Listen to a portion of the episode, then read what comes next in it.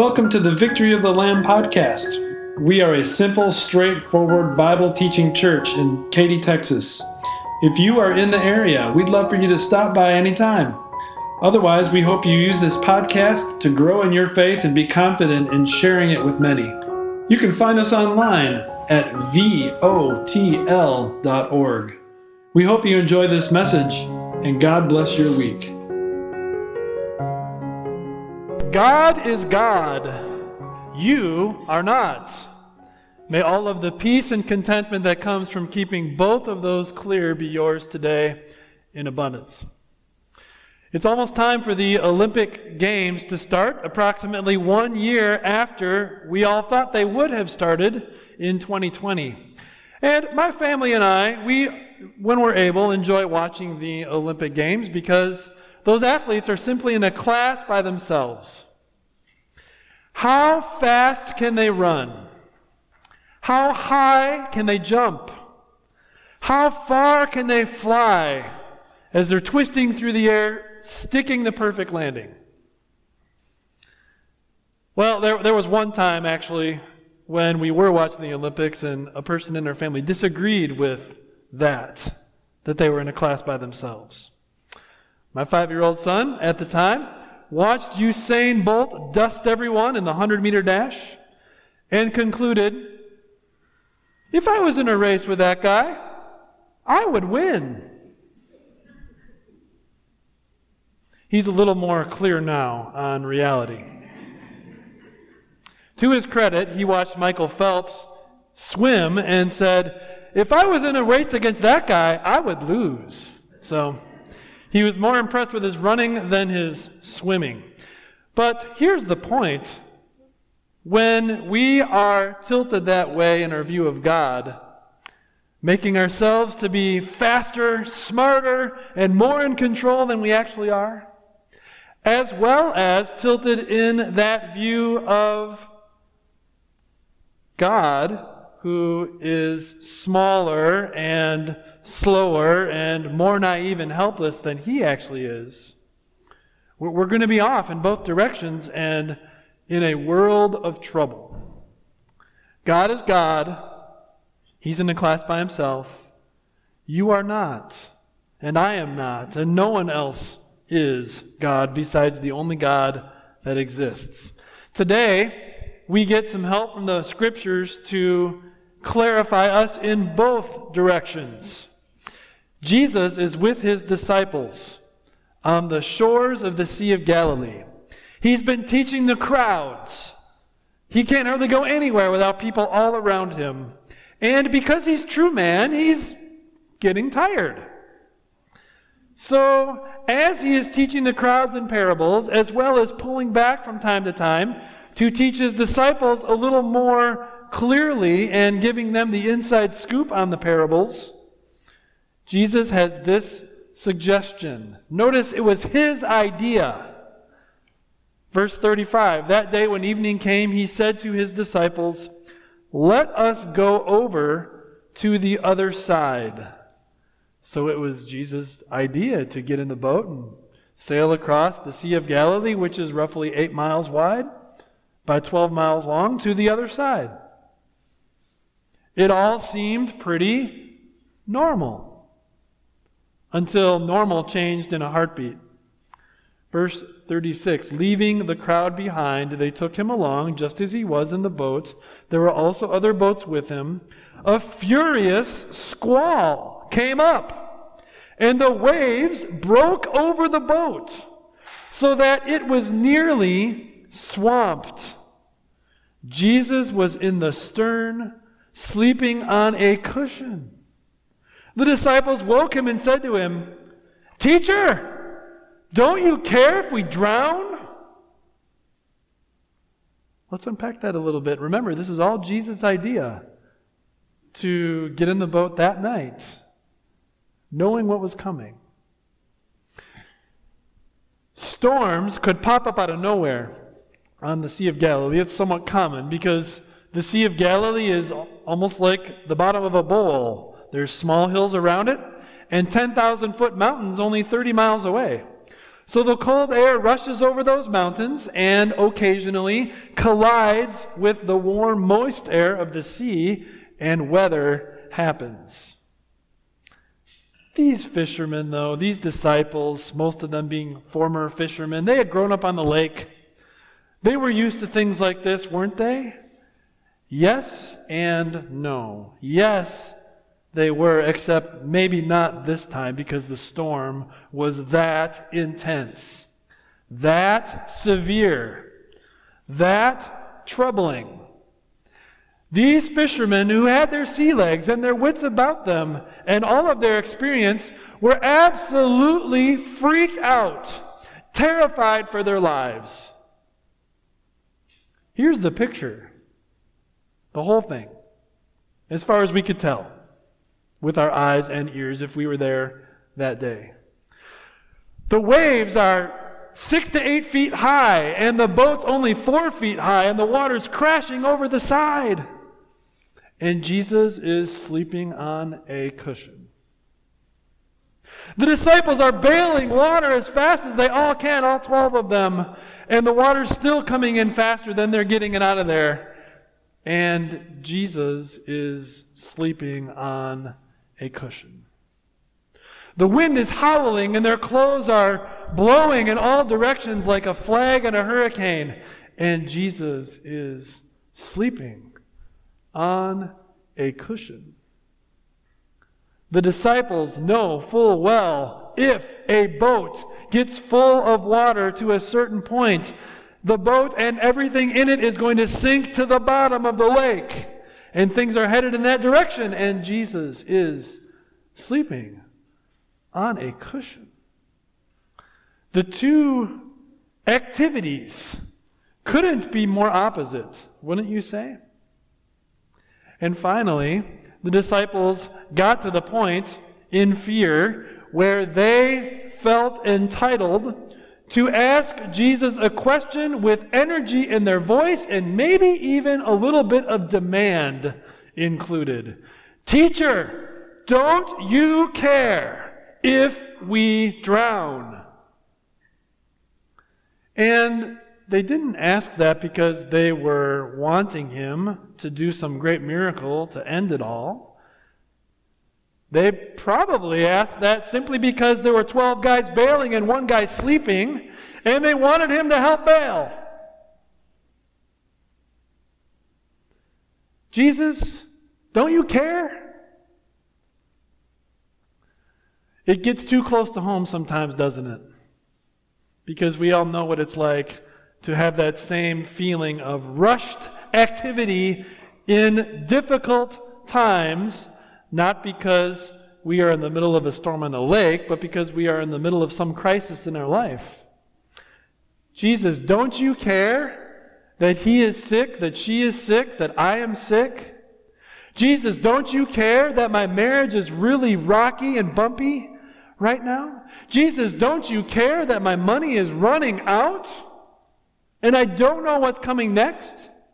Jesus, don't you care that COVID wrecked so much of normal for so long? Jesus, don't you care? We ask that in so many areas of our life. Why? When we ask that, it's more important than ever to keep track of two things God is God, and you are not. And it's not sinful to ask that because that's prayer, isn't it? When you're talking to God and asking Him for anything. But it is sinful if we are thinking, I am God and He is not.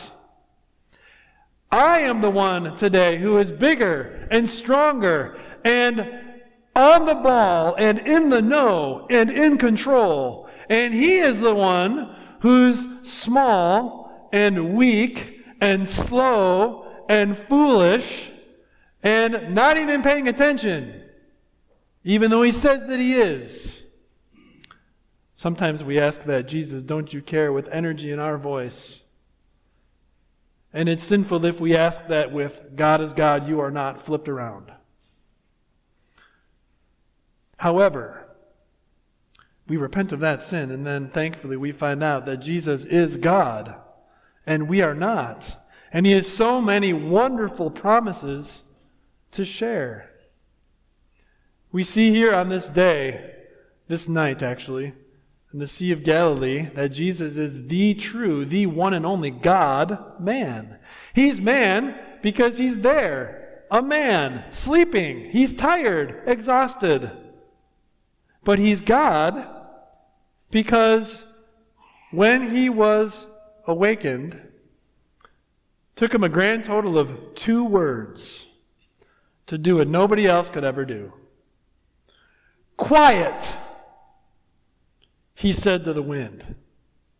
Muzzled, he said to the waves. And they listened. They followed his orders. They were quiet.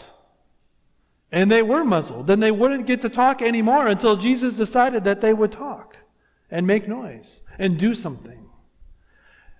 Don't miss the fact that just like that, the wind that was blowing the disciples' cloaks so strongly was all of a sudden not there.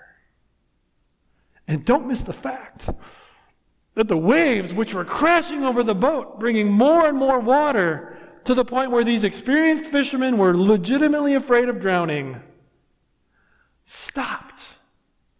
And it was calm, like glass at sunrise when you're on a lake. In the end, the disciples paid attention to those two important facts God is God, we are not. Here's uh, the rest of the verses. Verse 39 He got up, rebuked the wind, and said to the waves, Quiet, be still. Then the wind died down, and it was completely calm. He said to the disciples, Why are you so afraid? Do you still have no faith? They were terrified and asked each other, Who is this? Even the wind and the waves obey him. The disciples had felt entitled earlier to ask Jesus a question Don't you care? And now Jesus correctly was entitled to ask them a question Why are you so timid? Why are you so afraid? Why are you so cowardly? Where's your faith? You got God in the boat. Here's the thing when you're in a storm in life, and I heard somebody say once either you're in a storm or you're about to be in a storm, and we've all lived long enough where we can say that's, that's kind of true. When you're going through a storm in life, you've maybe heard somebody say, focus on the facts, not on the feelings. But we need to sharpen that and clarify that. Because think about those disciples in the boat. If they were to focus on the facts and not on the feelings, where would they have ended up? Their feelings were I'm afraid, I'm going to die, there's nothing we can do about it, and it's terrible. Those were the feelings, but were the facts any different? Fact eight foot waves, four foot boat.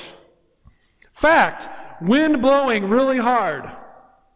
Fact we're bailing and the water is still coming in. Fact, a boat full of water gets to a point where it will sink to the bottom with everything in it. The facts weren't any better than the feelings, according to their eyes and ears.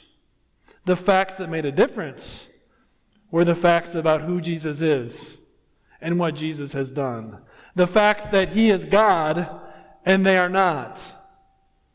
So there are the facts to cling to when we're in the middle of a storm. Not the earthly facts, the things that we can compile of our earthly day to day lives, what we see with our eyes and hear with our ears of this earth, or what we hear other people saying, the information we gather.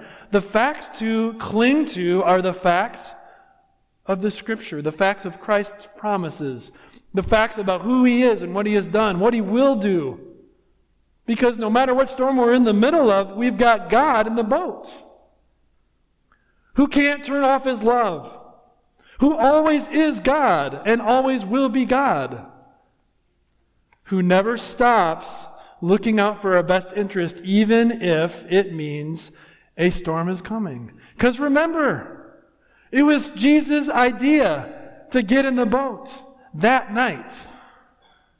Why?